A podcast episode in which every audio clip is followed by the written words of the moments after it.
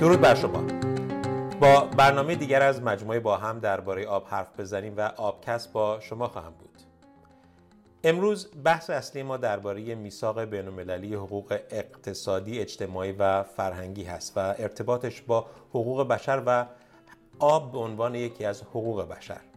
مهمان امروز برنامه ما آقای حسین رئیسی هستند، حقوقدان و کسی که در حوزه حقوق بشر سالهای سال فعالیت کرده. آقای رئیسی به برنامه ما خیلی خوش آمدید. سلام می‌کنم خدمت شما و کسانی که این برنامه رو دنبال می‌کنن و تشکر می‌کنم از دعوتتون. آقای رئیسی خیلی ها درباره میثاق بین‌المللی حقوق اقتصادی فرهنگی و اجتماعی عملا چیزی نشنیدن و نمی‌دونن چی هست خود من هم شاید تا سالها پیش اطلاعی از این موضوع نداشتم اما وقتی به حقوق آب می‌خواستم بپردازم آشنا شدم با این داستان و اینکه حتی بدون این میثاق اعلامیه جهانی حقوق بشر زمانت اجرایی پیدا نمی‌کرد اهمیت این میثاق به نظر شما چی هست؟ یکی از مهمترین اسناد بنیادین حقوق بشر بعد از اعلامیه جهانی حقوق بشر و همزمان با میثاق حقوق سیاسی حقوق مدنی سیاسی میثاق بینالمللی حقوق اقتصادی اجتماعی و فرنگی است که مورد بحث شماست. این میثاق در حقیقت تکمیل کننده اعلامیه جهانی حقوق بشر و تکمیل کننده میثاق بینالمللی حقوق مدنی سیاسی است. با این تفاوت که مجموعی از حقوق اقتصادی اجتماعی فرنگی را شامل میشه یعنی حد اقلهای استانداردهای حقوق اقتصادی اجتماعی فرنگی و شیوه دستیابی به اون را شامل میشه. و از جمله اسناد مهم بینالمللی محسوب میشه که بسیاری از کشورها از جمله دولت ایران چند سال 6 سال بعد از تصویب بهش پیوستن. این میثاق از این نظر مهم است که در برگیرنده حقوق مثبت هست. ما دو دسته حقوق داریم در حقوق بشر. حقوق منفی و حقوق مثبت. حقوق منفی اون حقوقی هستند که ما به ازا نداره مثل منع شکنجه منع آزار اذیت دسترسی به عدالت داشتن وکیل منع مجازات اعدام برای کودکان و نظر اینها. و حقوق مثبت حقوق هستند که جزء حقوق بنیادین بشر محسوب میشن. اما تدریج حصول هستند لازم نیست فوری فوتی و امکان پذیر نیست که فورا همه شهروندان یک کشور بیمه اجتماعی برخوردار بشن. ممکن نیست که همه بیکاران یک کشور ظرف یک چشم هم زدن صاحب کار بشن. نیاز به زیرساخت داره زیرساخت اقتصادی اجتماعی و حتی فرهنگی. از این رو حقوق مثبت در نظر گرفته میشه به عنوان حقوق مثبت در نظر گرفته میشه و این میثاق در حقیقت حد هایی را بیان می‌کنه که مسئولیت های مشخصی بر عهده قانونگذاران بر عهده سیاستگذاران و حتی بر عهده کشورهای منطقه در رابطه با بعضی از موضوعات مثل مسئله آب و حتی در رابطه با مسئله محیط زیست در سطح کلانش مسئولیت هایی بر عهده دنیا و جامعه جهانی قرار میده. از این رو یکی از مهمترین اسناد حقوق بشر هست شامل چهار بخش هست که سه بخش اصلی حقوق اقتصادی اجتماعی فرهنگی رو در نظر می‌گیره و بخش چهارمش در رابطه با چگونگی گزارش دهی و چگونگی اجرای این سند هست. و این سند پروتکل های الحاقی متعدد داره گزارشگرهای موضوعی با خودش در داره و در حقیقت بنیادی هست که یا بنیادی فراهم کرده که بحث آموزش بحث تامین عدالت اجتماعی بحث تامین منابع و منافع بحث حفظ ذخایر میراث های فرهنگی و بحث آموزش توجه به حقوق فرهنگی در حقیقت برای نخستین بار در جهان مطرح کرده و متعاقب آن بسیار تحقیقات متعددی انجام شده. که در ایران هم اگرچه ممکنه همونجور که شما اشاره کردید بین بعضی از افراد و جامعه مقفول باشه. اما تحقیقات دانشگاهی نشون میده که در ایران هم مورد توجه بوده و ایران هر سال در رابطه با این موضوع گزارش میده. جمهوری اسلامی از این میثاق خارج نشده و موظف هست مفاد اون رو اجرا کنه. خب الان مثلا می‌دونیم که در سال 1354 مجلس شورای ملی اونو تصویب کرد و طبیعتا خیلی هم که اول انقلاب معتقد بودن مصوبات قبل از انقلاب رو نبایستی روش سهه گذاشت به این با این میثاق مشکلی نداشتن. درسته؟ البته که مشکلی نداشتن. ما در و نه تنها در ظاهر سخنی به میان نیاوردن اما می‌بینیم که جمهوری اسلامی بعد از انقلاب گزارش دهیش در رابطه با این میثاق ادامه پیدا کرده و مضافن این که در قانون مدنی ماده 9 قانون مدنی یک اشاره داره که این ماده 9 در زمان شاه تصویب شده. هم بعد از انقلاب هم اصلاحی درش صورت نگرفته. ماده 9 قانون مدنی بیان می‌کنه. هر یک از اسناد بین المللی تعهدنامه ها کنوانسیون های مقابل نامه هایی که دولت ایران بهش میپیونده و به, به تصویب مجلس می‌رسه مراحل قانونگذاری طی می‌کنه از زمره یا در حکم حقوق داخلی محسوب میشه. به این معنی که یعنی مفاد میثاق بین المللی حقوق اقتصادی اجتماعی فرهنگی جزء قوانین لازم اجرای ایران هست. و جالب تر این که دولت ایران نمی‌تونه قانونی وضع کنه که مقایر با این میثاق باشه. چون جزء تعهدات بین المللی رسمی ایرانه و همچنین ماده نو قانون مدنی ایران که این قانون لازم اجرا هست و الان اجرا میشه اون را جزء حقوق داخلی محسوب کرده. بنابراین تمام مکانیزم های اجرایی و لازم اجرا دونستن همه بخش این سند بین المللی و بند, بند اون و جزئیاتش دقیقا مکانیزم حقوقیش فراهم است قاعدتا الان آب عنوان حقوق بشر که از زمان آقای بانکیمون سال 2010 تصویب شد کشور کشور مختلف امضا کننده میثاق هم بایستی به این قضیه پایبند باشن اگر اشتباه نکنم. درسته؟ دقیقا درسته. خب با این حساب عملا جمهوری اسلامی به عنوان یک کشوری که بایستی پاسخگو باشه اگر آب رو نتونه بدون تبعیض به بخشای مختلف برسونه و توضیح کنه بدون در نظر گرفتن حالا قومیت جنسیت سلامتی و مجموع عوامل مختلفی که مطرح هست از این جهت بایستی پاسخگو بشه اگر با تبعیض کاری رو صورت داده باشه. گزارش دهی درباره این روند رو چگونه میشه انجام داد؟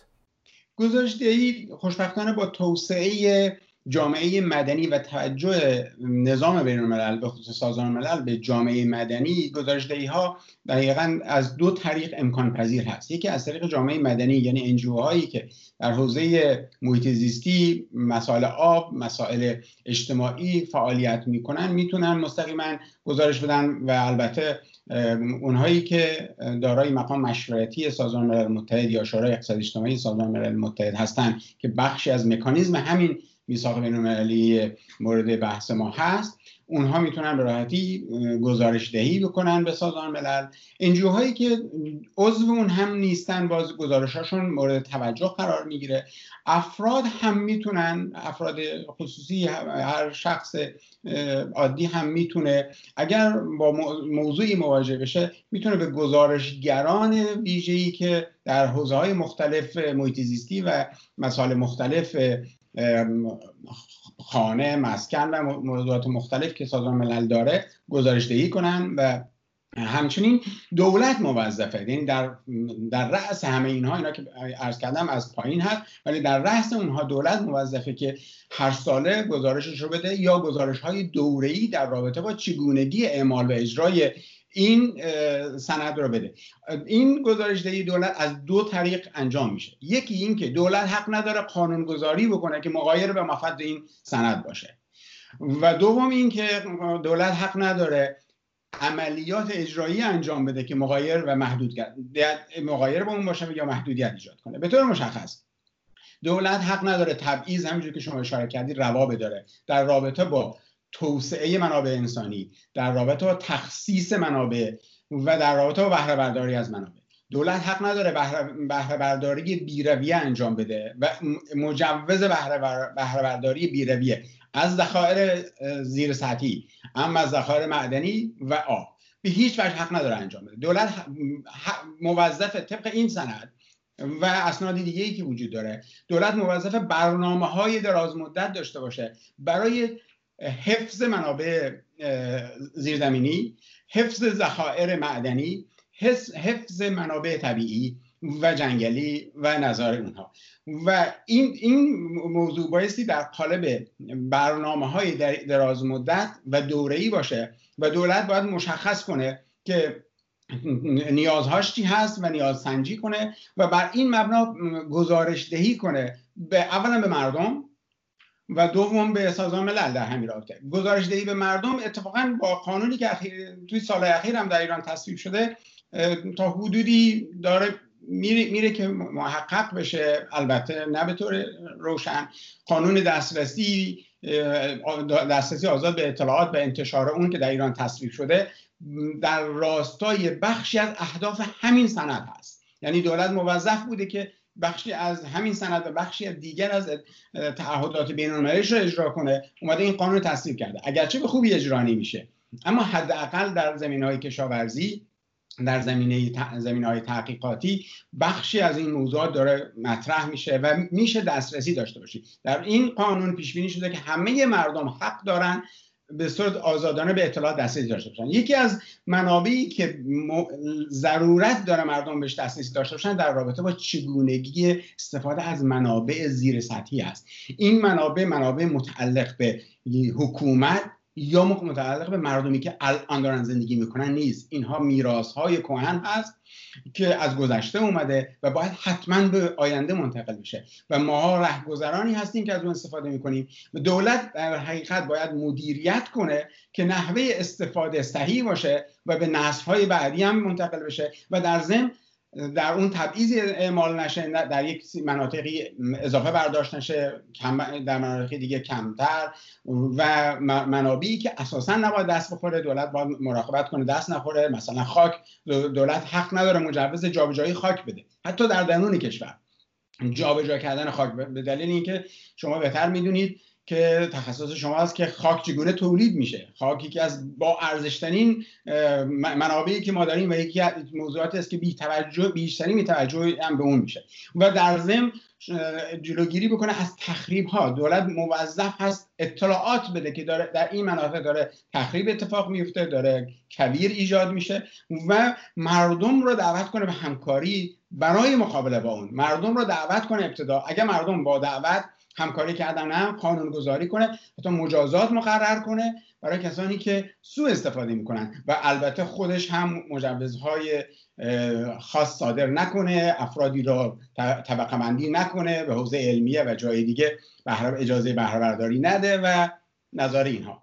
درسته. منتها در عمل وقتی بخوایم بررسی بکنیم ببینیم چه بلایی بر سر منابع آبی و خاکی و کلا منابع طبیعیمون اومده در طول چند دهه گذشته. شاید این هستیم که منابع آب زیرزمینی اونقدر وضعش اسفناک هست که اگر به قول معروف به جای سالی 250 میلیمتر سالی یک متر هم بارندگی ما داشته باشیم باز هم کسری سفره آب زیرزمینی در خیلی از مناطق ایران جبران نخواهد شد و آثاری رو که می‌بینیم خلاف در حقیقت توسعه پایدار بوده در به ویژه از دوران سازندگی به بعد حالا پروژه هایی که اجرا شده طرح انتقال آب بین ای و اینکه اجازه داده شد که در نقاط مختلف ایران بدون در نظر گرفتن ظرفیت ها چاه بزنن. یعنی بخشش چاه های غیر قانونی و غیر مجاز بود اما به تعداد بسیار زیادی از چاه چاه های مجاز هستند اما برداشت بیش از حد و بدون نظارت انجام میشه. و خب طبیعتا این آثار سوی می‌تونه برای نسل های بعد بگذاره. سوال من این هست که اگر پروژه برنامه‌ای در دوره انجام بشه اما آثار سوء اون پروژه های مختلف رو تحت تاثیر قرار بده مردم چه اقدام قانونی می‌تونن در قبال چنین پروژه های انجام بدن؟ قبل از که من دقیقا به پرسش شما پاسخ بدم اشاره بکنم به موضوعی که در واقع این سند بینالمللی میثاق بینالمللی حقوق اقتصاد اجتماعی فرهنگی از لایه های حد اقلی بازم تکرار می‌کنم. تشکیل شده و موارد حد اقلی میده و تاکید داره که همه این مواد رو باید با هم اجرا کرد. برای اینکه یک توسعه پایدار اتفاق بیفته باید هم از نظر فرهنگی هم از نظر اجتماعی هم از نظر اقتصادی فعالیت بشه. نمیشه یک کشور با بحران بیکاری روبرو بشه و در این حال از اون مردم خواهش کرد که مثلا محیط زیست را احترام کنند. دقیقا خب بحران که میاد مشکلات درست میشه. و دولت در دولت کسی هست که نباید دخالت شدید داشته باشه در امور خصوصی مردم در امور کاری مردم بلکه باید تسهیل کنه که مردم بتونن کارشون انجام بدن. کشاورز بتونه کشاورزیش انجام بده. ولی کشاورز اطلاعات دقیق نداره که چگونه برداری کنه و چگونه از چه محصولاتی امسال بهره برداری کنه. بلکه دولت باید با تسهیلاتی که یا حتی سوبسیدهایی که پرداخت می‌کنه به کشاورزان بگه که امسال کش نکنید یا امسال چه کشی انجام می‌دید برنامه‌ریزی بکنه و دقیقا موضوع صادرات واردات همه اینها رو باید در نظر بگیره.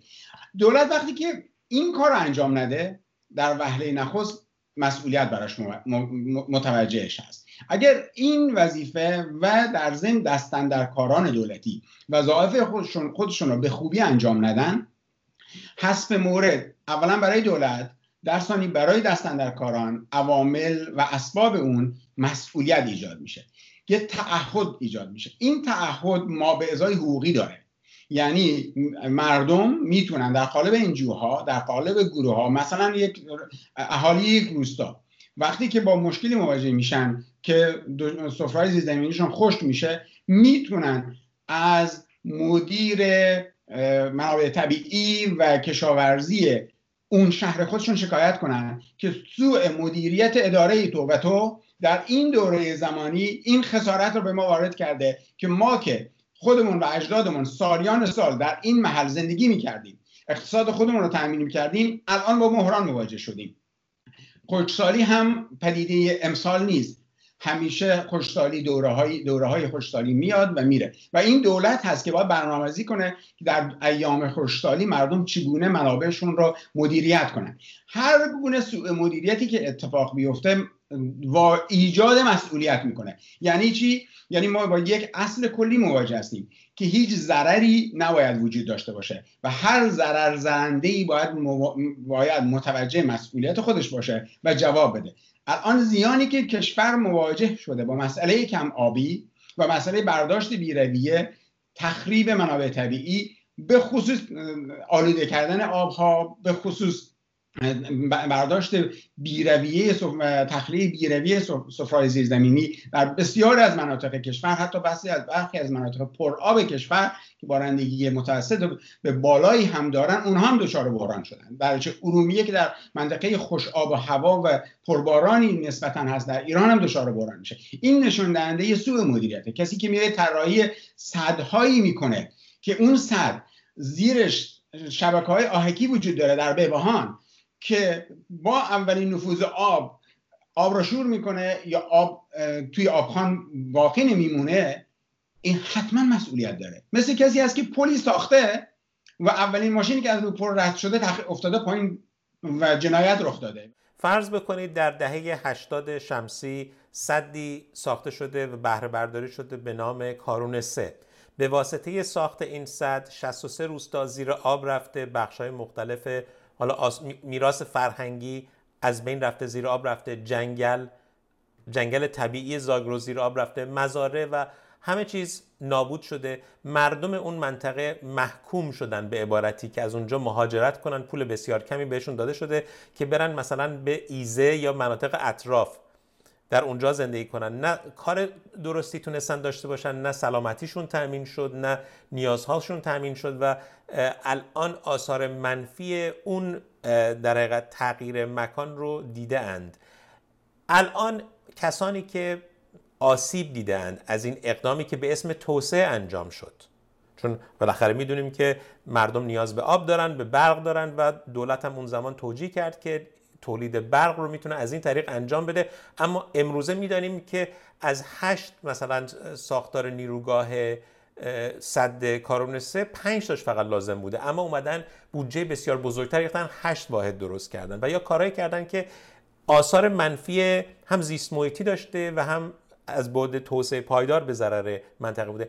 مردمی که آسیب دیدن از اون ماجرا با توجه به میثاق با توجه به چیزهای مختلفی که الان در اختیارشون هست حالا قوانین داخلی چگونه می‌توانند حق خودشون رو باز ستانند در دو بخش می‌تونم به نظرم حق خودشون رو باز ستانند یک بخش مقدمتا ارز کنم که گاهی در ایران هم اتفاق افتاده مثل جایی که شروع می‌کنن به صد سیون زدن و افرادی فرد یا افرادی میرن علیه سازمان آب منطقه‌ای فارس شکایت می‌کنن در دیوان عدالت داری و تقاضای توقفش می‌کنن به دلیل اینکه اون این صد می‌تونه تخریب کننده محیط زیست باشه می‌تونه تخریب کننده میراث فرهنگی باشه و ضررهای دیگرش که متاسفانه دیوان عدالت داری خوب با اون موضوع برخورد نکرد. اگرچه به دلایلی دیگه آبگیری صد سیون امکان پذیر نشد خوشبختانه ولی در واقع اون تخریب رو به جا گذاشته. یکیش در واقع یک مکانیزم در قانون اساسی ایران و در قانون دیوان عدالت داری پیش بینی شده که از طریق دیوان عدالت داری میشه به تمامی تصمیمات اداری حتی بخشنامه ها حتی مصوبات هیئت دولت که مغایر حقوق عامه مقایر آزادی های مشروع و مقایر منافع مردم باشه یا ضرر زننده به گروه یا افرادی باشه میشه شکایت کرد. و اگر فرض کنیم که به موجب تصمیمات دولتی باشه که خب الان در حال اجرا هست میشه متوقفش کرد از طریق دیوان عدالت اداری. اگر دیوان عدالت اداری به خوبی وظیفه خودش انجام بده. و اگر این تصمیمات در واقع انجام شده مثل موردی که شما رو اشاره می‌کنی که به کوچ مردم منجر شده به تخریب وسیع منطقه منجر شده و نهایتا الان معلوم میشه که این صد یا این بخش از صد نباید اجرا می شده این هیچ کمکی به توسعه که نکرده هیچ. مناطق بزرگی شورزار مثلا درست کرده یا مناطق بزرگی از منطقه رو آلوده کرده و امکان که کشاورزی دیگه از بین برده کشاورزی که سالیان سال در طول تاریخ در اونجا انجام می شده و یکی از بهترین مناطق و حاصل خیزترین مناطق کشور بوده. بنابراین اینجا باید رفت سراغ وزارت خونه ای که متولی این کار بوده. اولین کار دولت که در میثاق بین مدنی سیاسی و همچنین در سایر اسناد و هم قانون اساسی ایران حتی مشخصا تاکید داره اینه که برنامه ریزی کنه. دولت وظیفش اینه که برنامه ریز باشه. چون مردمی که در یک منطقه ساکن هستن که اطلاع ندارن که این صد که امروز داره در حال پیریزی یا در حال مطالعه هست نتایج 50 سال 40 سال یا 10 سال آیندهش چه خواهد شد. ولی دولت می‌دونه. و کسانی که مهندسین مشاوری که میان شروع می‌کنن به مطالعه دقیقا می‌دونن که دارن چیکار می‌کنن و آیندهش چگونه. هر بخش که در چه در مطالعه چه در برنامه ریزیشون کوتاهی کرده باشن چه عمدن چه صحبن مسئولن. و هم مسئولیت دارن که جبران خسارت مالی کنن هم به باور من در بخشی از موارد عمل اونا جرمه و میشه مجازاتشون کرد. برای اینکه کسانی که آگاهن و تخریب می‌کنن آگاهن و میان اضاف می‌کنن نوعی در واقع هم سو استفاده مالی می‌کنن و چون می‌خوان منافع مالی داشته باشن به شرکت های خاص بدن شرکت های غیر متخصص میارن مراخص های برگزار می‌کنن مراخص های دقیق نیست امکان استفاده از دانش رو به خوبی فراهم نمی‌کنن.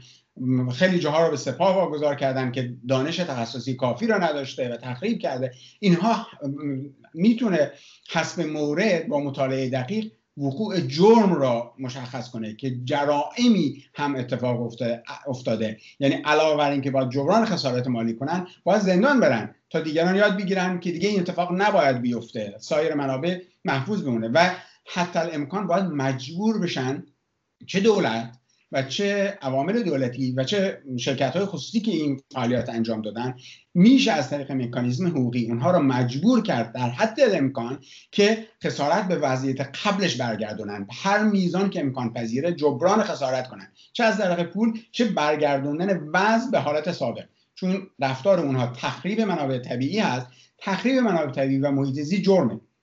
هر بخشش که اینها از مصوبات یا از استانداردها و مطالعاتی که انجام شده دست درازی کنن افزایش بدن کم کنن یا مطالعاتشون درست نباشه.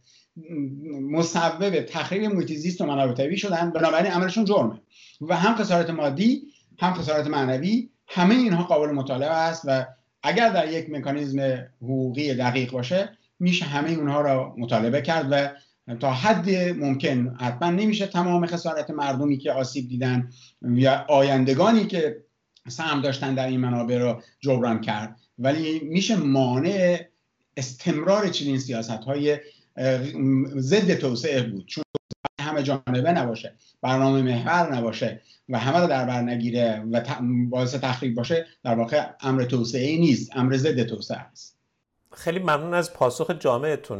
من واقعا حیفم میاد که این بحث رو مجبوریم کوتاهش بکنیم به خاطر مدت زمان برنامه. اما به عنوان سوال آخر می‌خوام ازتون خواهش می‌کنم به عنوان کسی که سالها در حوزه های مختلف حقوق بشر فعالیت کرده و آگاه هست به وضعیت توسعه در ایران می‌خوام بپرسم که برای آگاهی بخشی به جامعه که یکی از حقوق خودشون مطلع باشن و یکی به حقوق نسل های بعدی احترام بگذارن و محافظت بکنن چه کارهایی ما می‌تونیم انجام بدیم؟ مهمترین کاری که ما می‌تونیم انجام بدیم در حقیقت بیرون. امر مطالعاتی انجام کار روشنفکری و همچنین آموزش هست. جامعه ایران یک جامعه هست که به شدت علاقمند به آموزش فضای مجازی و شبکه های اجتماعی این امکان رو به خوبی فراهم کرده. امروز دنیا به در دوره ایام کرونا دیگه به خوبی یاد گرفته که یک دنیا یک پارچه هستیم. ما یک هوا داریم یک آب داریم یک جنگل داریم و یک کره زمین بیشتر نداریم و همه انسان ها برابرن همه انسان ها مساوی حق دارن در اون و این این که ما شروع کنیم و شما من واقعا با تشکر کنم که این فعالیت رو شروع کردید. در زمینه آگاهی بخشی به جامعه و دست گذاشتن روی حوزه هایی که امر توسعه به اسم امر توسعه تخریب اتفاق افتاده. جاهایی که به خصوص اونجایی که شروع می‌کنن به فعالیت چون میشه بعضا جلو اونها رو گرفت جلو فعالیت اونها رو گرفت. و در واقع همکاری با جامعه مدنی داخل ایران. و دادن اطلاعات دقیق تر یا تبادل اطلاعات دقیق تر و استفاده از ظرفیت هایی که در داخل وجود داره. چون به حال جامعه ایران یه جامعه بزرگه ساختار حقوقیش ساختار حقوقی یک دست نیست. و همینجور که می‌بینیم میثاق بین المللی حقوق مدنی سیاسی دولت ایران امضا کرده حقوق اقتصادی حقوق سیاسی مدنی هم امضا کرده و این تعهد برای دولت ایجاد کرده. اگرچه دولت تا کنون به خوبی به مردم خودش پاسخ نداده گزارش های سازمان ملل رو میده ولی به مردم خودش در همین زمینه پاسخ نداده. یعنی مردم ایران الان یک پارچه تحت پوشش هیچ بیمه ای نیستن. بله بیمه توسعه پیدا کرده در سالهای اخیر ولی همه مردم ایران آیا در تحت پوشش همه بیمه ها هستن؟ نه. یا آیا کشاورزا تحت پوشش بیمه هستن؟ نه به طور دقیق نیستن. آیا در حوادث طبیعی دولت برنامه‌ریزی داره که چگونه به داد مردم برسه یا هم همواره مردم جلوتر هستن؟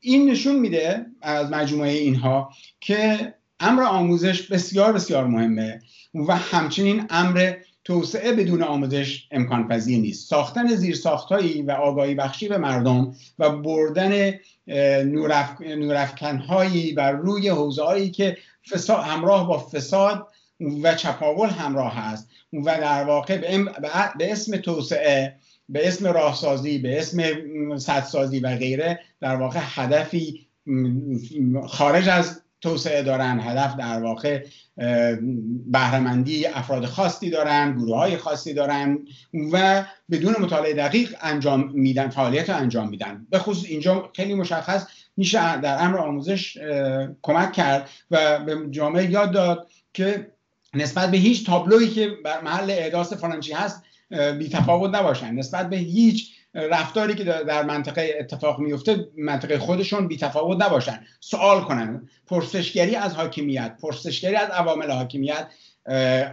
امری است که از طریق آموزش اتفاق میفته و همه ما می‌تونیم در این راه کوشا باشیم. از لطف شما خیلی متشکرم. آقای رئیسی که با ما بودید و می‌خوام ازتون قول بگیرم که باز هم بتونیم وقت شما و دانش شما رو بگیریم برای آشنا کردن مخاطبان برنامه با مسائل مختلف مرتبط با حقوق حقشون در ایران. منم بی از شما سپاسگزارم. امیدوارم که بتونم موثر باشم در امر توسعه و آموزش. سپاس بسیار. بینندگان عزیز برنامه ما را همونطور که می‌دونید می‌تونید روزهای دوشنبه و پنجشنبه از شبکه یور تایم تیوی در ساعت 18 به وقت تهران و همچنین از آبکست گوش بدید و دنبال کنید. تا درود دیگر بدرود.